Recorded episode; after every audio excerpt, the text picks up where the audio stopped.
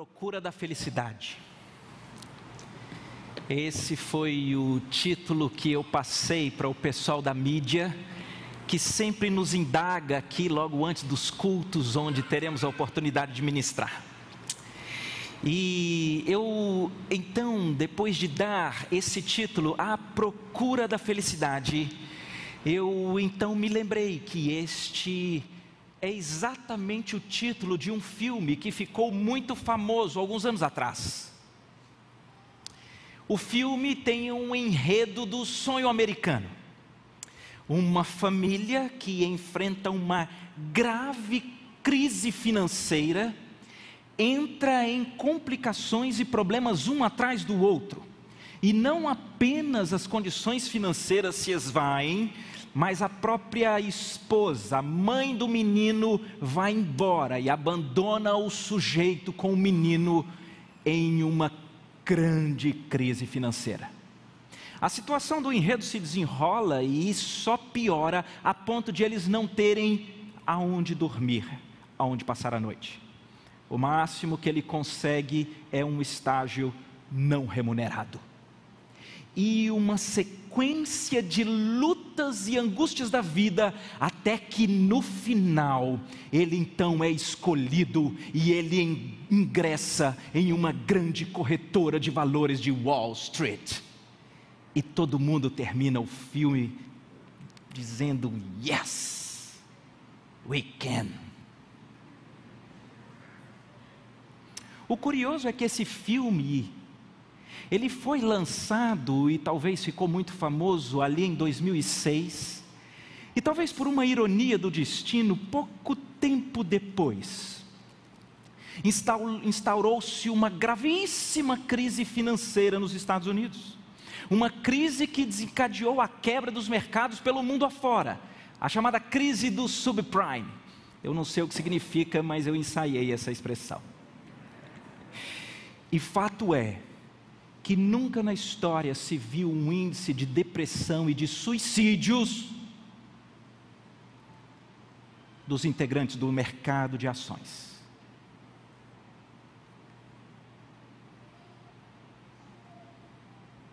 Aonde está a felicidade? Se saíssemos pelas ruas, pelos seus convivas, no trabalho, na faculdade, nos estudos, que está na igreja, o que você ensina para os seus filhos? Aonde está a felicidade?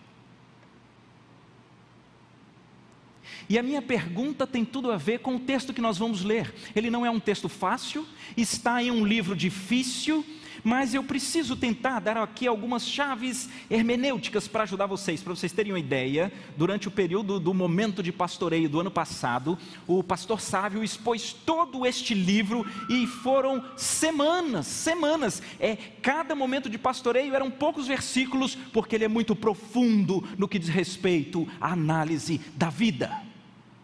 É o livro de Eclesiastes. E o livro de Eclesiastes tem algumas expressões que se repetem que nós precisamos nos atentar a elas para entendermos o livro. Primeiro, ele repete várias vezes que é um experimento a respeito da vida debaixo do céu.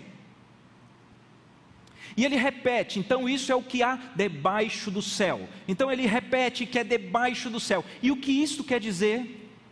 Debaixo do céu quer dizer uma análise da vida se de fato a vida fosse apenas isso que nós conhecemos.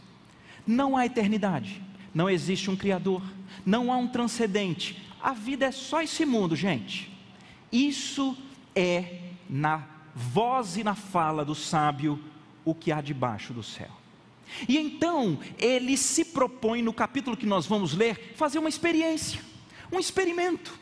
Ele é uma pessoa, um grande leitor da sociedade, do coração humano e da vida, então ele quer responder a essa pergunta: aonde encontraremos a verdadeira felicidade? E ele faz isso mostrando que ele está usando todas as estratégias que existem para se encontrar a felicidade debaixo do céu. Ele está partindo da premissa que o que existe é só isso aqui. Uma outra coisa que ele repete várias vezes e ele já inicia o capítulo que nós vamos ler, dando o diagnóstico final do experimento que ele faz. E ele diz que tudo é vaidade. E essa palavra é de difícil tradução, e ela é até de difícil compreensão de nossa parte, porque ela é bem específica nesse livro de Eclesiastes. E por isso eu quis até mostrar para vocês, olhando aqui, algumas traduções bíblicas que nós temos. Então, sem maiores delongas, eu quero convidá-los a abrir a Bíblia de vocês lá no livro de Eclesiastes, no capítulo 2. Conquanto eu vou ler vários versículos, mas eu queria olhar o versículo de número 1.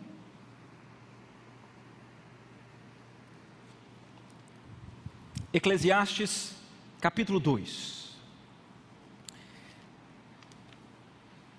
Atenção, a nossa versão diz assim, é a revista atualizada. Eu disse comigo: Vamos, eu te provarei com alegria, goza, pois, a felicidade. Mas também isso era vaidade. Atenção, nova revista, nova versão internacional. Eu disse a mim mesmo: venha, experimente a alegria, descubra as coisas boas da vida, mas isso também se revelou inútil.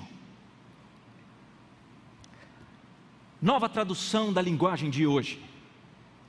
Então resolvi me divertir e gozar os prazeres da vida mas eu descobri que isso também é ilusão. A mensagem, eu disse a mim mesmo: vamos lá, vamos aproveitar a vida, vamos nos divertir, mas descobri que isso também produz um vazio. Inútil, ilusão, vazio, vaidade. Então prestem atenção, porque nós vamos ler uma parte aqui deste capítulo, e vocês verão, atenção, um experimento. O escritor que é Salomão, que é o sábio, ele faz questão de dizer, em vários dos experimentos, ele diz: Mas ei, calma, eu conservei a sabedoria comigo.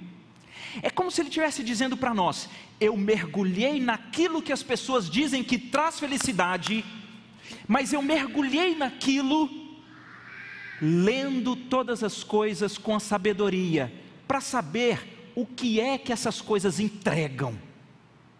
Então, ele está fazendo um experimento como se a vida fosse só isso aqui, debaixo do céu. Ele está fazendo um experimento tentando mergulhar em tudo aquilo que a sociedade diz que entrega a felicidade. Mas ele está fazendo um experimento, lendo cada tentativa com a sabedoria. E nós agora vamos entender qual é a resposta, o resultado da experiência. Estão preparados? Então apertem os cintos. Eclesiastes 2. Disse comigo: Vamos, eu te provarei com alegria. Goza, pois, a felicidade. Mas também isto era vaidade. Do riso disse: é loucura. Da alegria de que me serve. Eu resolvi no meu coração dar-me ao vinho, regendo-me contudo pela sabedoria. Vejam o que eu disse, ele está tentando ler os diversos aspectos debaixo do sol que as pessoas acham que darão a felicidade. Então, resolvi no meu coração dar-me ao vinho, regendo-me contudo pela sabedoria, e entregar-me à loucura, até ver o que melhor seria que fizessem os filhos dos homens debaixo do céu durante os poucos dias de sua vida.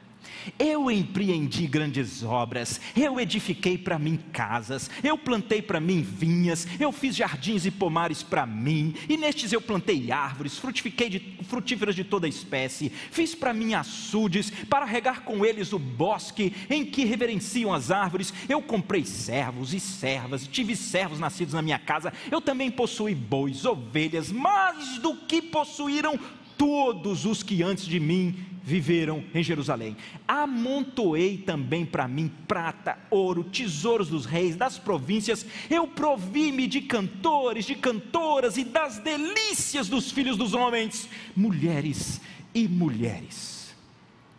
Engrandeci-me e sobrepujei a todos que viveram antes de mim em Jerusalém. Perseverou também comigo a minha sabedoria. Tudo quanto desejaram os meus olhos, não lhes neguei. Nem privei o coração de alegria alguma, pois eu me alegrava com todas as minhas fadigas e isso era a recompensa de todas elas considerei todas as obras que fizeram as minhas mãos, como também o trabalho que eu com fadigas havia feito, e eis que tudo era vaidade, vazio, ilusão, inútil, e correr atrás do vento, e nenhum proveito havia debaixo do sol. Continua comigo. Então eu passei a considerar a sabedoria, e a loucura e a estultícia.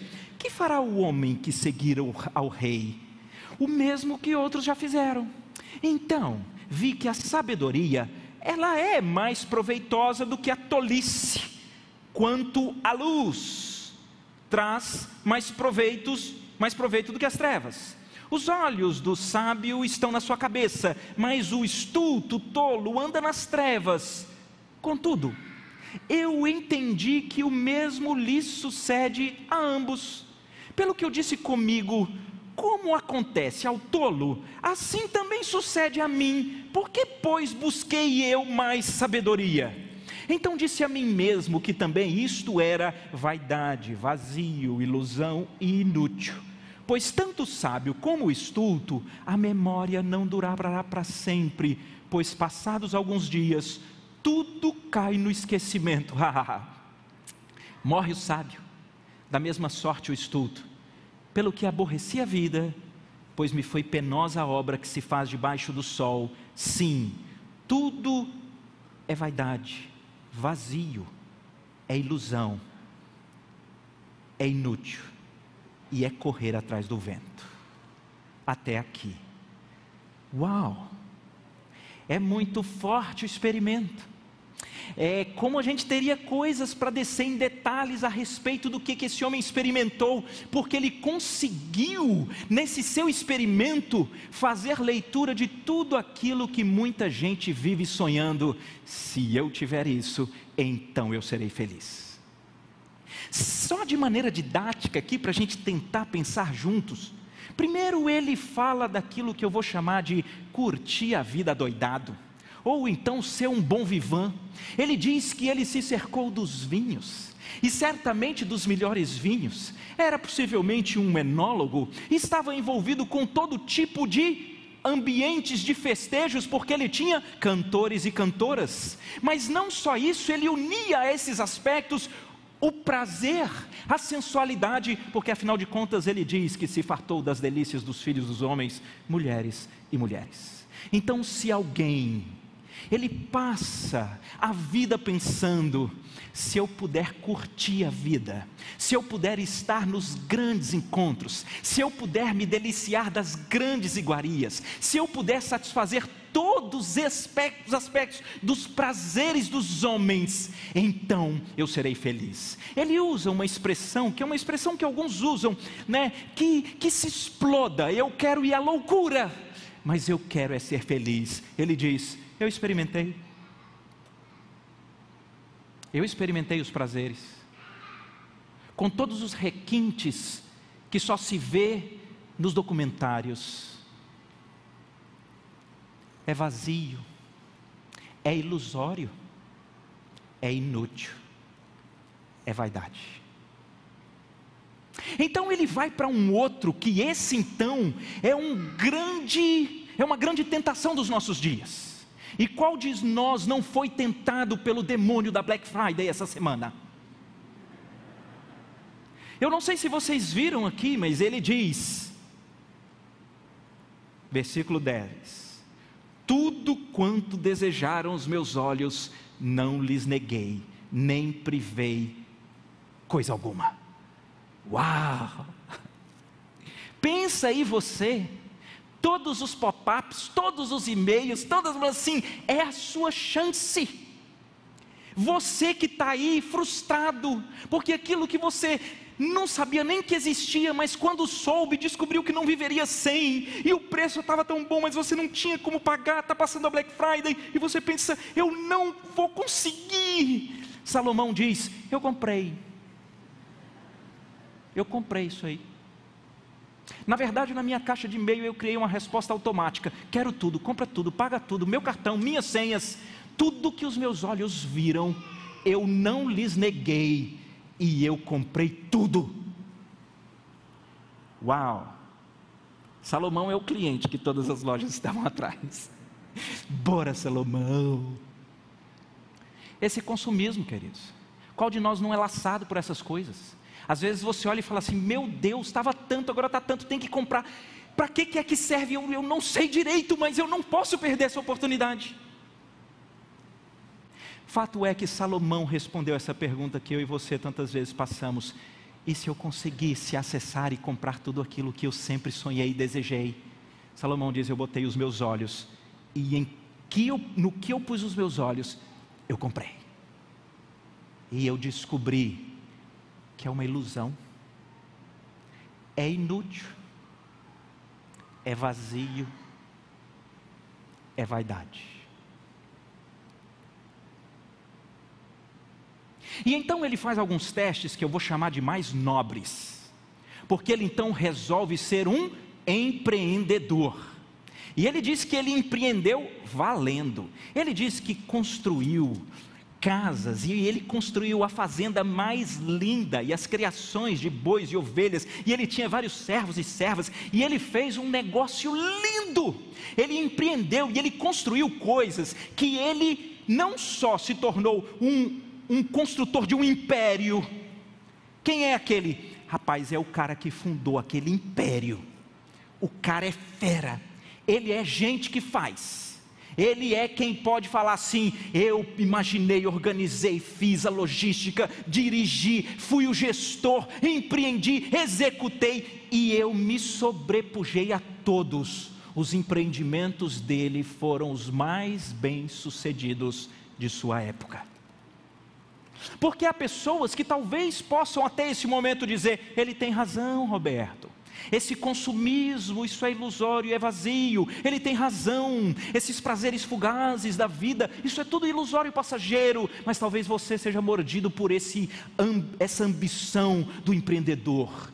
Eu quero construir o meu império, meu império. Eu quero construir para deixar um grande patrimônio. E ele diz: Eu fiz isso. E eu queria dizer para vocês que isso é uma ilusão, isso é inútil, isso é vazio, isso é vaidade.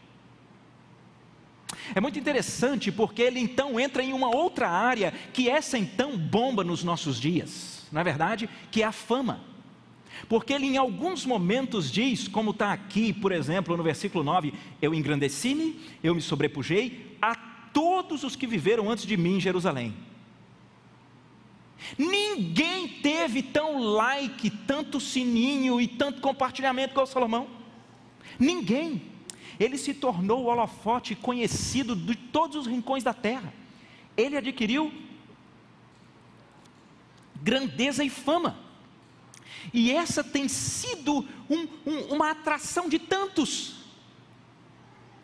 E as pessoas vivem em uma coisa, me permitem, que, que mal elas sabem que é feio diz que eu sou bom, diz que você gosta de mim, faz aí, clica, diz que você quer me ver, clica, faz, manda, como se você de alguma forma quisesse se engrandecer, se sobrepujar. Salomão vem, vem e diz: Eu consegui. Eu fui o trading do Twitter da semana, do mês, do ano, era Salomão. E eu queria dizer para vocês que isso é uma ilusão, gente. Isso é vazio. Isso é inútil, isso é vaidade. Por fim, ele faz um último teste aqui, que esse então parece até dos mais nobres, porque ele diz: Então eu me dediquei a uma sabedoria, eu me dediquei a um conhecimento, a uma intelectualidade. Vou fazer aqui uma analogia dessa parte com um aspecto muito sensível dos nossos dias. Eu fiz graduação, mas eu fiz pós-graduação. Mas eu fiz pós-graduação e eu fiz mestrado. Mas eu não só fiz mestrado, eu fiz doutorado. Mas eu não só fiz doutorado, eu fiz pós-doutorado. Na verdade, eu criei um pós-pós-pós-doutorado para eu entrar e ser o professor do pós-pós-pós-doutorado. Ninguém se tornou com um currículo e uma patente acadêmica como eu. É interessante que nesse caso ele faz até uma análise e ele diz: e eu na minha experiência daquilo que as pessoas dizem que alcançaram significado, alcançaram felicidade, eu fiquei olhando e vi o mesmo acontece, né? Com o pós-doutor e o analfabeto. A acontece a mesma coisa. E os seus dias chegam ao fim.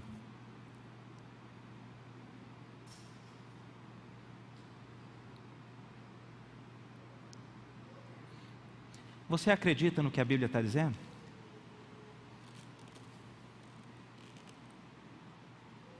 No ano passado,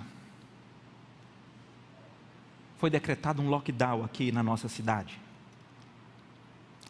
E foi decretado um lockdown em que as pessoas, até para circular na rua, precisavam mostrar que tinham ou, ou uma, uma profissão de, de essencialidade ou alguma situação, porque os leitos de UTI estavam com 100% de ocupação. E aí não importava se era particular ou, ou pública. Os aeroportos estavam fechados. E eu recebi uma ligação.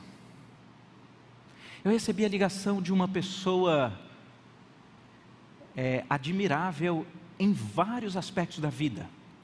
Por quê? Porque, de um lado, era uma pessoa que durante a sua vida conseguiu amealhar muitos recursos e tinha muito dinheiro estocado. Muito.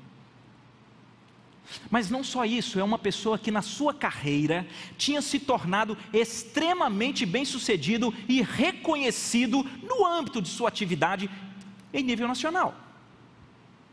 Mas não só isso, até pelo seu reconhecimento, ele se relacionou com as maiores autoridades do nosso país em âmbito nacional. Mas não só isso, ele também, no âmbito acadêmico, ele tinha se tornado um dos diretores de uma das principais faculdades da Universidade Federal. E ele ligou para mim. E foi muito interessante quando eu ouvi dele, Roberto, eu tenho o melhor plano de saúde que esse país pode dar. Mas não é apenas isso, eu já fui me tratar no exterior, porque eu tenho recursos guardados para tanto. Eu sou uma pessoa que foi extremamente bem sucedida na carreira e criei os níveis de relacionamento profundos com as maiores autoridades do nosso país. Eu sou, academicamente falando, invejado em toda a área de conhecimento da qual eu me me filiei, estudei, me formei. Eu sou reconhecido no âmbito acadêmico por ser, inclusive, diretor no âmbito de uma universidade federal de renome. Mas eu tenho mais de 60 anos. Ano passado eu fiz uma cirurgia do coração. Os leitos de UTI estão com 100%. Não existe um avião que a gente possa pegar. Se esse vírus me pegar, eu vou morrer. E eu estou te falando isso porque eu ouvi dizer que você crê em Deus. E eu não creio porque eu sou ateu.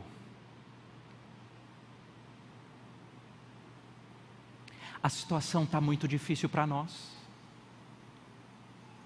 E ele terminou aquela ligação dizendo para mim: Eu queria que você fizesse uma prece pelos ateus, porque a situação está difícil para nós.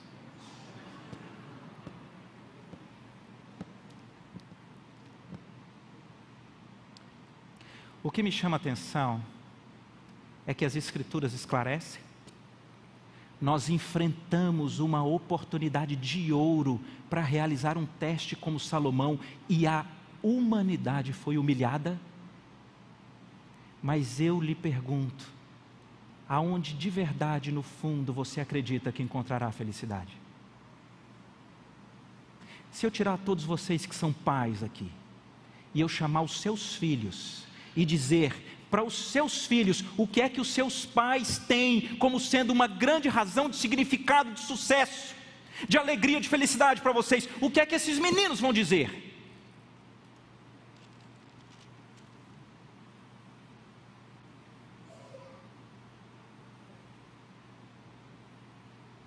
Eu ouvi o pastor Timothy Keller contando sobre um, um, um psiquiatra que conseguiu retornar dos campos de concentração nazistas. Ele era um psiquiatra judeu, Viktor Frankl.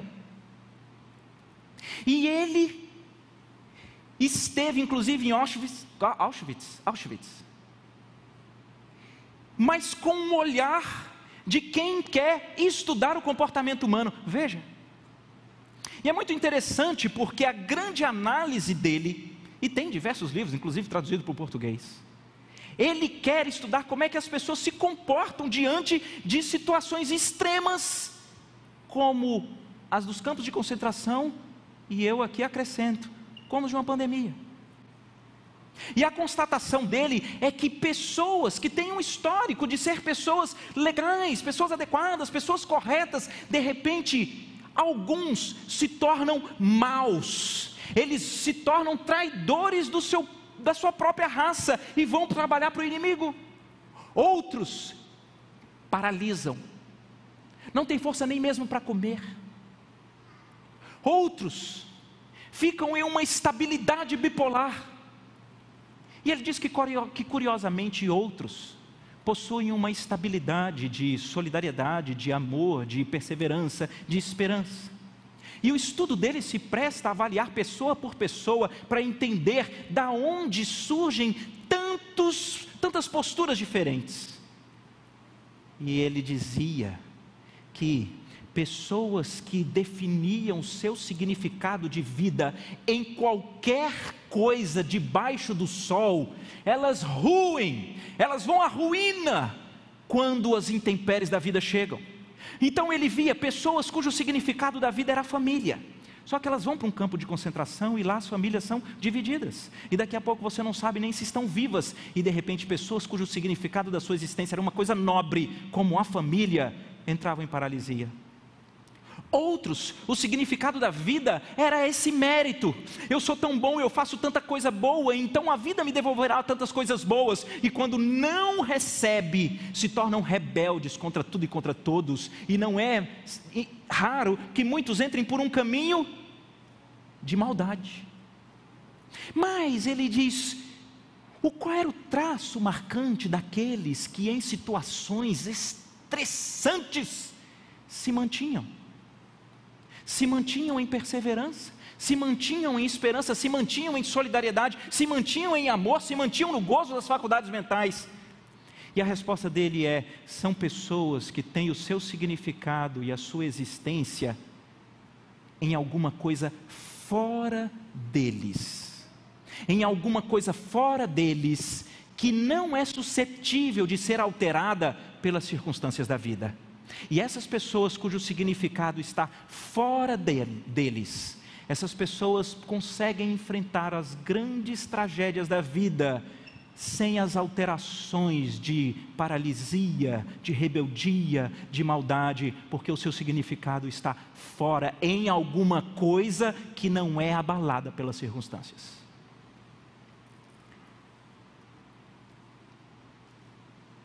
Então alguém a essa altura deve dizer assim: Ô Roberto, eu entendi. Você chamou aqui para dizer para a gente que todo o empreendimento que a gente faz, todo o estudo que a gente tem, todo o lazer que a gente tem, todo o prazer que a gente desfruta, tudo isso não vale nada, tudo isso é uma tragédia. Então você chamou a gente aqui para dizer que a vida não vale nada, que não tem significado. Bem, eu chamei para dizer que tudo isso, quando é fruto daquilo que você corre atrás, debaixo do céu, é vazio, é ilusão, é inútil, é vaidade. E tem um argumento a mais curioso, nós não lemos a partir do versículo 18, em que deixe-me falar aqui porque nós temos pouco tempo. O sábio diz assim: Eu olhei para todos os meus empreendimentos e eu tive mais um pensamento. Eu vou ter todo esse meu empreendimento, esse império que eu construí para as próximas gerações. Mas ele para e diz: E como é que eu vou saber se as próximas gerações não serão ímpias ou más? E eu vou deixar tudo que eu construí para ser usado da maneira mais leviana possível. E ele termina dizendo que até essas pessoas que pensam que a vida vai ser um significado de eu construir conhecimento ou patrimônio para deixar para os meus filhos ou para deixar um legado para a história, você se olhar para você daqui 200 anos, as pessoas estarão dizendo que você não sabia de nada. Não é isso que nós falamos das pessoas que viram 200 anos atrás? Não são sofisticados, não conhecem como nós. Se você vai aos ensinos que o mundo está dando hoje, vou dar só um exemplo bem simples maior faculdade do mundo, Harvard. Certo? Quem foi que fundou? Quem foi que foi sangue, suor e lágrimas para plantar Harvard? Foram crentes. Os crentes plantaram aquela universidade para que fosse um ambiente de crescimento do conhecimento que o mundo criou. E se eles voltassem do túmulo para ver o que se ensina, ou para ver não sei quantos viram. Sabe quem foi há menos de um mês atrás eleito o presidente dos capelães de Harvard? Um ateu. Um ateu. Então Salomão olha para tudo e diz: toda lógica que você tem debaixo do sol para ter significado para essa existência, para depois, para os seus filhos, se você for honesto. Se a vida não tem significado para que ela exista, e se nada depois tem significado, então no fundo o jeito que você vive não tem significado nenhum. E se você tenta criar um significado, mas ele é uma coisa que pode ruir, você é como aquele que liga para mim para dizer: ruiu tudo. Você entra em colapso porque você estruturou a sua vida em pilares debaixo do sol que você construiu, eles não se sustentam. Mas eu tenho que terminar. E para terminar, eu quero ainda no capítulo 2 ler aquilo que eu chamaria de um aparente paradoxo. A partir do versículo 24, o próprio sábio diz: Nada há melhor para o homem do que comer, beber e fazer que a sua alma goze o bem do seu trabalho. Ponto. Não entendi.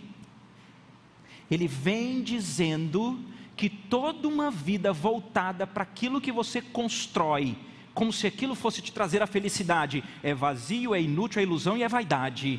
Mas de repente agora ele vem e diz que não tem nada melhor para o homem do que comer, beber ou fazer com que a sua alma goze o bem do seu trabalho. O que é isso? A gente precisa continuar lendo o texto. No entanto, eu vi que também isto vem da mão de Deus, pois separado de Deus, quem pode comer? Ou quem pode se alegrar? Porque Deus dá sabedoria, conhecimento e prazer ao homem que lhe agrada. Até aqui. Queridos, deixa eu contar para vocês qual é o segredo do sucesso. O segredo que ele encontra é você olhar para a sua vida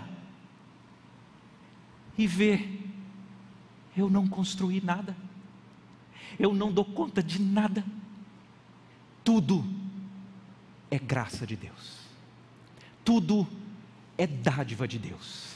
Quando você vive a vida na dimensão de que o empreendimento que você fez, não é você que fez, é uma dádiva de Deus, você está liberto agora não é debaixo do sol, é de Deus. Se você olha para o seu currículo, você olha para o seu diploma e ele não é você que conquistou, mas é um presente de Deus.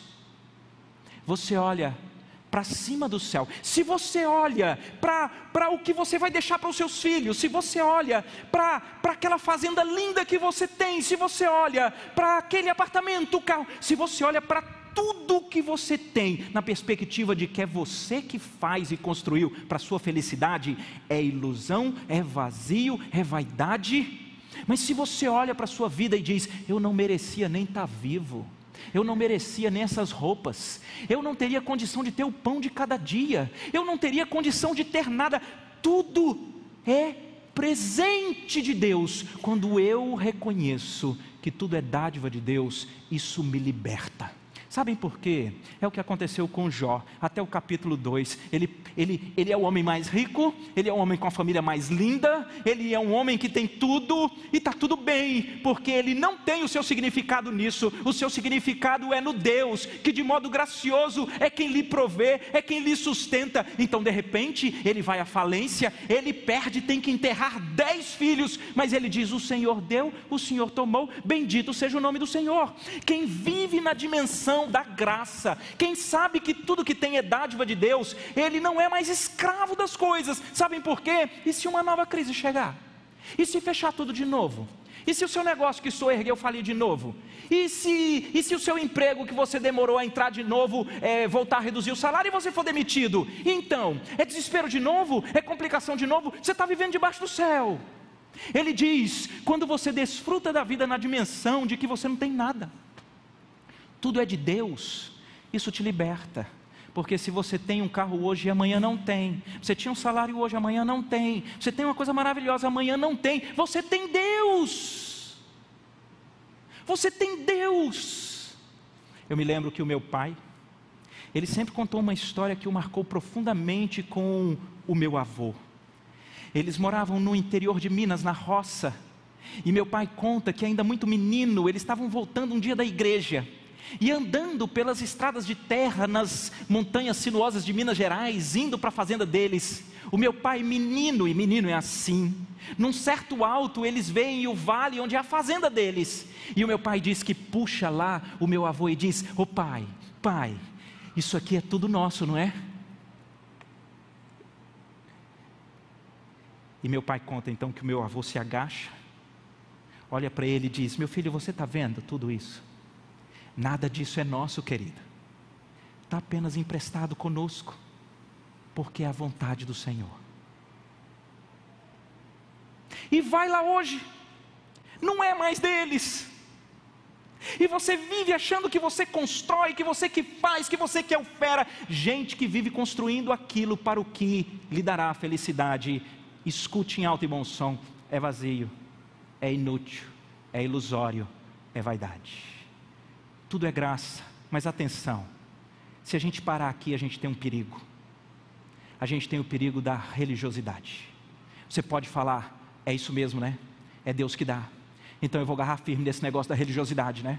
Eu vou fazer tudo, eu vou vir em todos os quatro cultos, e eu vou cantar, e eu vou cantar mais bonito que todo mundo, e eu vou vir porque então Deus é que vai dar, não é Deus que dá? Não, não, não, não, não. Você não entendeu, ele explica. É, separado de Deus não há como se alegrar, porque Deus dá sabedoria, conhecimento e prazer ao homem que lhe agrada. Esse é o segredo da felicidade. Você não vive para se agradar. Você vive para agradar quem? A Deus. Quando é que você vive para agradar alguém? E isso é a melhor coisa que existe. É quando você ama essa pessoa. Em outras palavras, o que Deus está dizendo é: ei, eu sou Deus. Nós precisamos ter um relacionamento tal em que todos os seus esforços, condições, todas as suas posições, elas têm que ser intencionalmente vividas para me agradar. Sabe quando é que nós vamos conseguir fazer isso? Quando nós amarmos o Senhor de, toda, de todo o coração, alma, força e entendimento. Vou dar um exemplo muito pequenininho para vocês sobre a revolução que é quando você ama alguém e o seu desfrute, a sua satisfação está em agradar aquilo que o outro deseja. Você não só agrada o outro e fica feliz, como você muda as afeições do seu coração para gostar daquilo que o outro se agrada. Isso é um negócio lindo. Eu me lembro que ao me casar, é, e eu casei, minha senhora, ela é uma distinta senhora e ela é muito fina, muito fina. A mesa posta, lá em casa eu não posso fazer como muitos fazem. Ué, tem visita? Que a mesa está bonita? Não, a minha casa está bonita na estica, sempre. E desde que eu casei, eu descobri um utensílio doméstico que eu não conhecia, que é o jogo americano. Eu não conhecia, porque eu tomava café e comia com prato na mesa, porque tá ótimo, mas a minha esposa gosta de jogo americano e combinando e muitas das vezes com suplar. Um dia eu explico para vocês o que é suplar. Mas eu não escondo para vocês que no início eu olhava para aquilo e falava: Mas e o tanto que eu amava? Aquele negócio. Bora de jogo americano. Esse combina mesmo. E o prato que deu certo. Um negócio. E de vez em quando eu esquecia, mas eu, opa, tá na minha, tá no meu desejo agradá-la, porque eu a amo. E quando eu a vejo feliz, eu fico feliz. E qual foi a minha surpresa esses dias? Eu em casa sozinho, Ia sair para o trabalho, fui tomar café, fiz um café só para mim, sentei na mesa com a minha xícara, na mesa eu falei: Eu quero um jogo americano. E eu levantei, não tinha ninguém. E eu abri a gaveta e peguei o jogo americano e botei, e eu usei. Porque muda a feição do coração. Queridos, o segredo do sucesso é quando você vive para Deus porque Ele é o maior bem que você tem. É quando você vive, porque o seu desejo, no seu trabalho, nos seus empreendimentos, até no seu lazer, é agradar a Deus. Nos seus estudos, no seu currículo, a sua vida é agradar a Deus. E sabe qual é a coisa mais linda que a gente aprende? É que quando você vive para agradar, agradar a Deus, as coisas de Deus passam a ser aquilo que você deseja. E aí você descobre que viver na dimensão da graça de Deus é tão maravilhoso, porque se Ele te fizer a pessoa mais linda dessa terra, a mais rica dessa terra, a pessoa com o currículo mais invejável dessa terra, Ele te der as férias e os prazeres melhores dessa terra, você faz isso para agradá-lo. Mas se no ano seguinte as férias forem tiradas, o seu império for à falência, de repente você tem que enterrar um parente, ou de repente aquelas condições de ensino todas vão abaixo, você não vai ruir junto, porque a sua vida é para agradar a Deus, que pela sua graça é quem lhe dá todas as coisas. Aí, queridos, nem a morte, nem a morte suga seu coração, porque você está no Senhor porque fora dele não há como se alegrar. Vamos orar. Deus querido, obrigado pela tua palavra. Um grande estudo de caso. Pai, se o Senhor não aplicar isso no nosso coração, a gente vai continuar quanto, como tantos correndo por aí à procura da felicidade, quando ela está num relacionamento. Pai, sabe por quê? Que nós te amamos foi porque o Senhor nos amou primeiro. Pai, sabe por que, que nós podemos viver para te agradar? Porque o Senhor morreu por nós. O Senhor foi condenado pela nossa dívida impagável. O Senhor nos atraiu para te amar, porque o Senhor nos alcançou por tamanho amor. Pai, que o Senhor nos convide a esse relacionamento íntimo e profundo com o Senhor, conquistado para nós por Cristo na cruz. E nesse relacionamento a gente viva para te agradar e a gente experimente a verdadeira alegria que existe em saber que o Senhor é o Deus da graça. É o Senhor quem nos dá tudo o que temos. Se um dia o Senhor tirar, bendito seja o nome do Senhor. Se um dia o Senhor nos der, desfrutaremos para a glória do Senhor e viveremos sabendo que se a morte chegar, ela será, na verdade, uma oportunidade de estarmos plenamente contigo por toda a eternidade. O Senhor nos cura. Nós temos a felicidade num relacionamento verdadeiro com o Senhor nosso Deus. Aplica a tua palavra nos nossos corações em nome de Jesus. Amém.